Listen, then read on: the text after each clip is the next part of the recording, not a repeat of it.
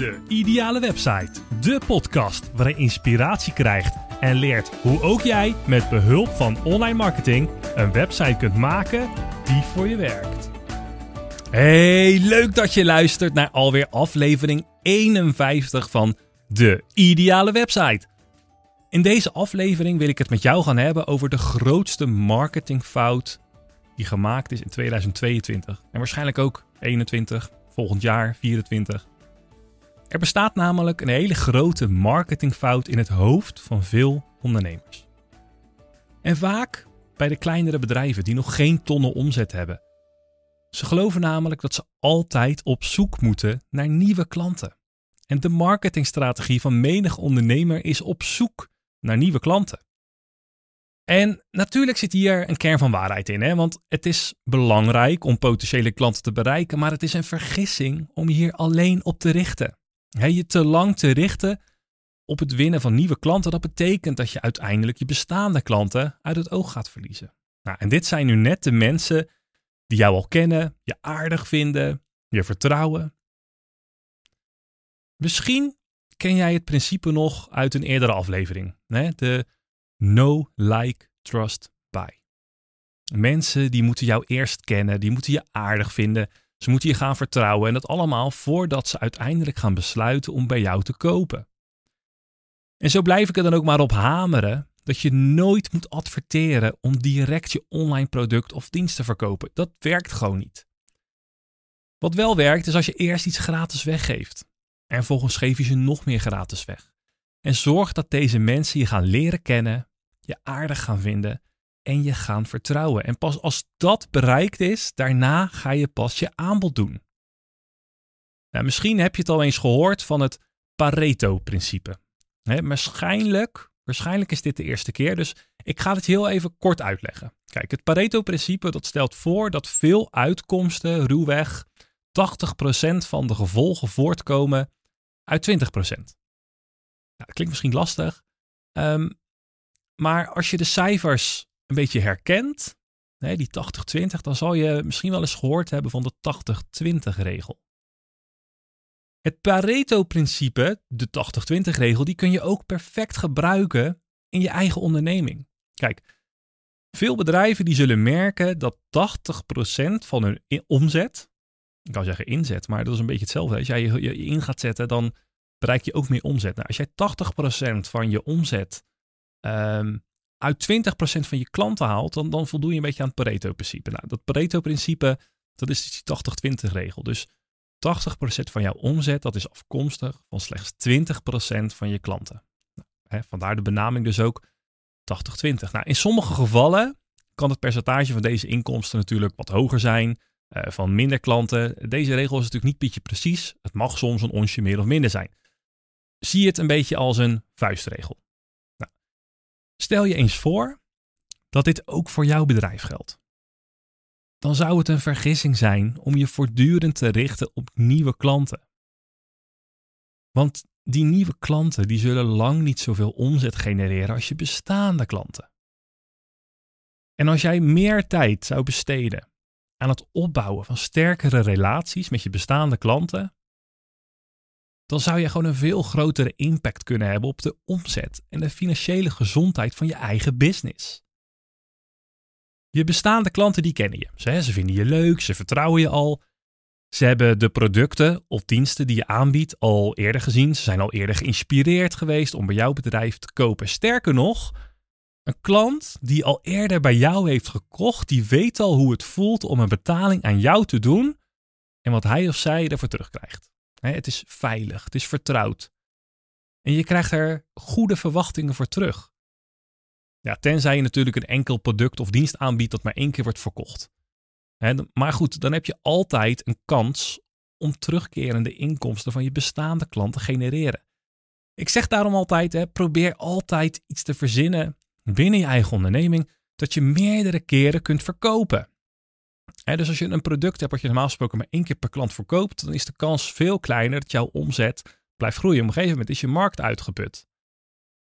Als ik bijvoorbeeld een goed bezochte en converterende webshop verkoop, of een website, dan weet ik dat deze na vier of vijf jaar ongeveer is afgeschreven en dat men toe is aan iets nieuws. Er zijn nieuwe ontwikkelingen, de markt is veranderd. De, zeker als de website of webshop niet is bijgewerkt in de afgelopen jaren, dan, dan is er echt wel weer wat toe aan nieuws. En heel vaak zijn bedrijven ook ondertussen wel gerebrand, hebben ze andere processen, andere producten, de doelgroep is een beetje bijgeschaafd.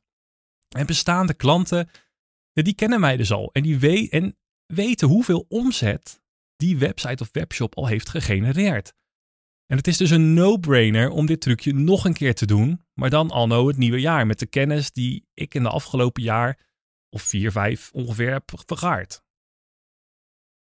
Laten we ons even voorstellen. Ik ga even een, een beeld voor je schetsen om het um, meer te visualiseren. Laten we eens voorstellen dat jij een meubelzaak hebt. En een klant die komt op een dag binnen om een nieuw bed te kopen voor zijn grote slaapkamer. Nou, je verkoopt het bed en ze gaan tevreden weg. Nou, er zijn twee dingen die er nu kunnen gebeuren. Eén, de klant die geniet van zijn nieuwe bed hoort nooit meer iets van je zaak en gaat vervolgens ergens anders heen als hij klaar is om bijvoorbeeld aanvullende meubelstukken te kopen. Of twee, je bouwt een sterke relatie op met je klant en ze komen terug om nieuwe meubels voor hun woonkamer te kopen. Een tv-meubel, een tweezitsbank, een driezitsbank. Ze kopen bij jou een nieuwe eettafel, nieuwe stoelen.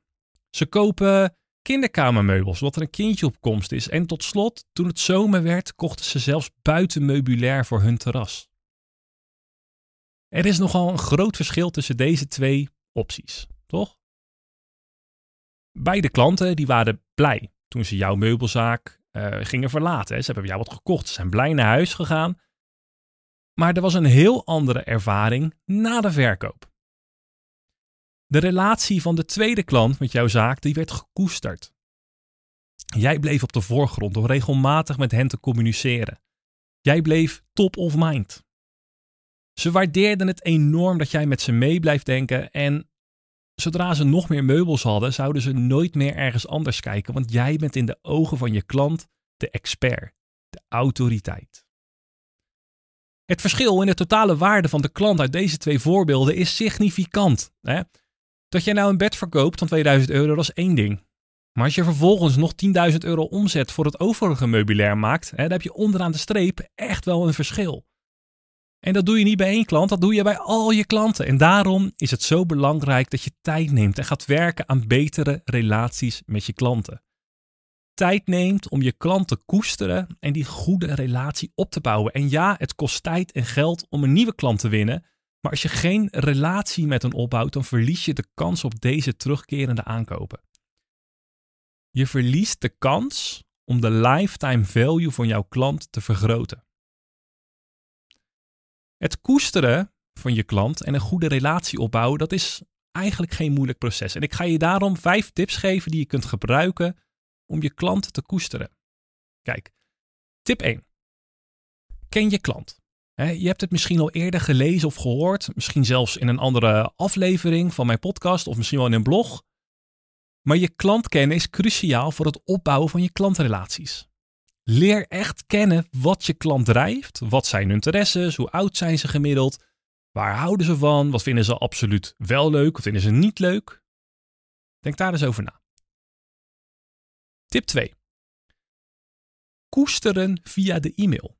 Kijk, een van de beste manieren om jouw e-maillijst te benutten is via een e-mailcampagne speciaal ingericht om top of mind bij je klant te blijven. En deze e-mails die zijn bedoeld om contact te maken met je inschrijver door waarde te leveren en vertrouwen op te bouwen. En zo stuur ik hè, jou bijvoorbeeld, nadat je een gratis e-book hebt gedownload, altijd iedere dag, zes dagen lang, een mailtje waarin, een, waarin ik een onderwerp pak uit het e-book dat je hebt gedownload. Dus die mailtjes die je stuurt, die moeten ook relevant zijn. Nou, hier ga ik dan dieper in op een onderwerp uit het e-book. En dan geef ik je nog meer praktische tips die je direct kunt toepassen in je eigen business en daarmee vaak ook direct op je eigen website. Dus als jij iets verkoopt of dat je iets gratis weggeeft, zorg ervoor dat je daarna altijd nog um, ze gaat nurturen, ze gaat koesteren. En dat is bijvoorbeeld hè, een tip. Um, um, Coolblue, die doet het ook heel vaak. ik heb toen jaren geleden de camera waar ik, waar ik nu in kijk, mocht je, zien, uh, mocht je deze aflevering bekijken via YouTube, gekocht via Coolblue. En Ik kreeg, na één, twee dagen later, kreeg ik een mailtje. Of zelfs nog voordat hij ehm, bezorgd werd. Tips om te fotograferen met je camera. Tips om voor een goede standaard. Zodat je daarna weer terug gaat komen bij Coolblue. Oh kijk, die hebben natuurlijk precies een standaard wat past bij deze camera. Dus een klein stukje upselling die je daarna nog een keer kan doen. Tips geven die je, die je achteraf geeft bij de verkoop van een product of dienst. Waardoor mensen meer dingen willen dan dat ze in eerste instantie dachten. Nou goed. Tip 3. Interactie op sociale media. Als jouw doelgroep online is, dan is de kans heel groot dat ze ook op social media zitten. Dus zorg voor regelmatig interactie met je volgers, want dat gaat weer vertrouwen scheppen. Nou, voeg ook een persoonlijk tintje toe. Beantwoord bijvoorbeeld soortgelijke vragen niet met hetzelfde gescripte antwoord, maar probeer in plaats daarvan elke vraag met een persoonlijke benadering te behandelen. Tip 4. Beloon je trouwe klanten. Denk altijd aan de klanten die trouw zijn geweest aan je merk. De klanten die al gewend zijn om aan jou te betalen, die jou al kennen en die heel die ervaring al hebben. En je kunt dit doen door ze een, bijvoorbeeld een speciaal bedankje te sturen, zoals een kortingsbon of code, een gratis cadeau of een speciale prijs, eerste toegang tot een nieuwe dienst of product. Jouw trouwe klanten die zijn bij uitstek de perfecte klant om je nieuwe producten of diensten aan te bieden tegen de scherpste prijs die je ooit gaat geven.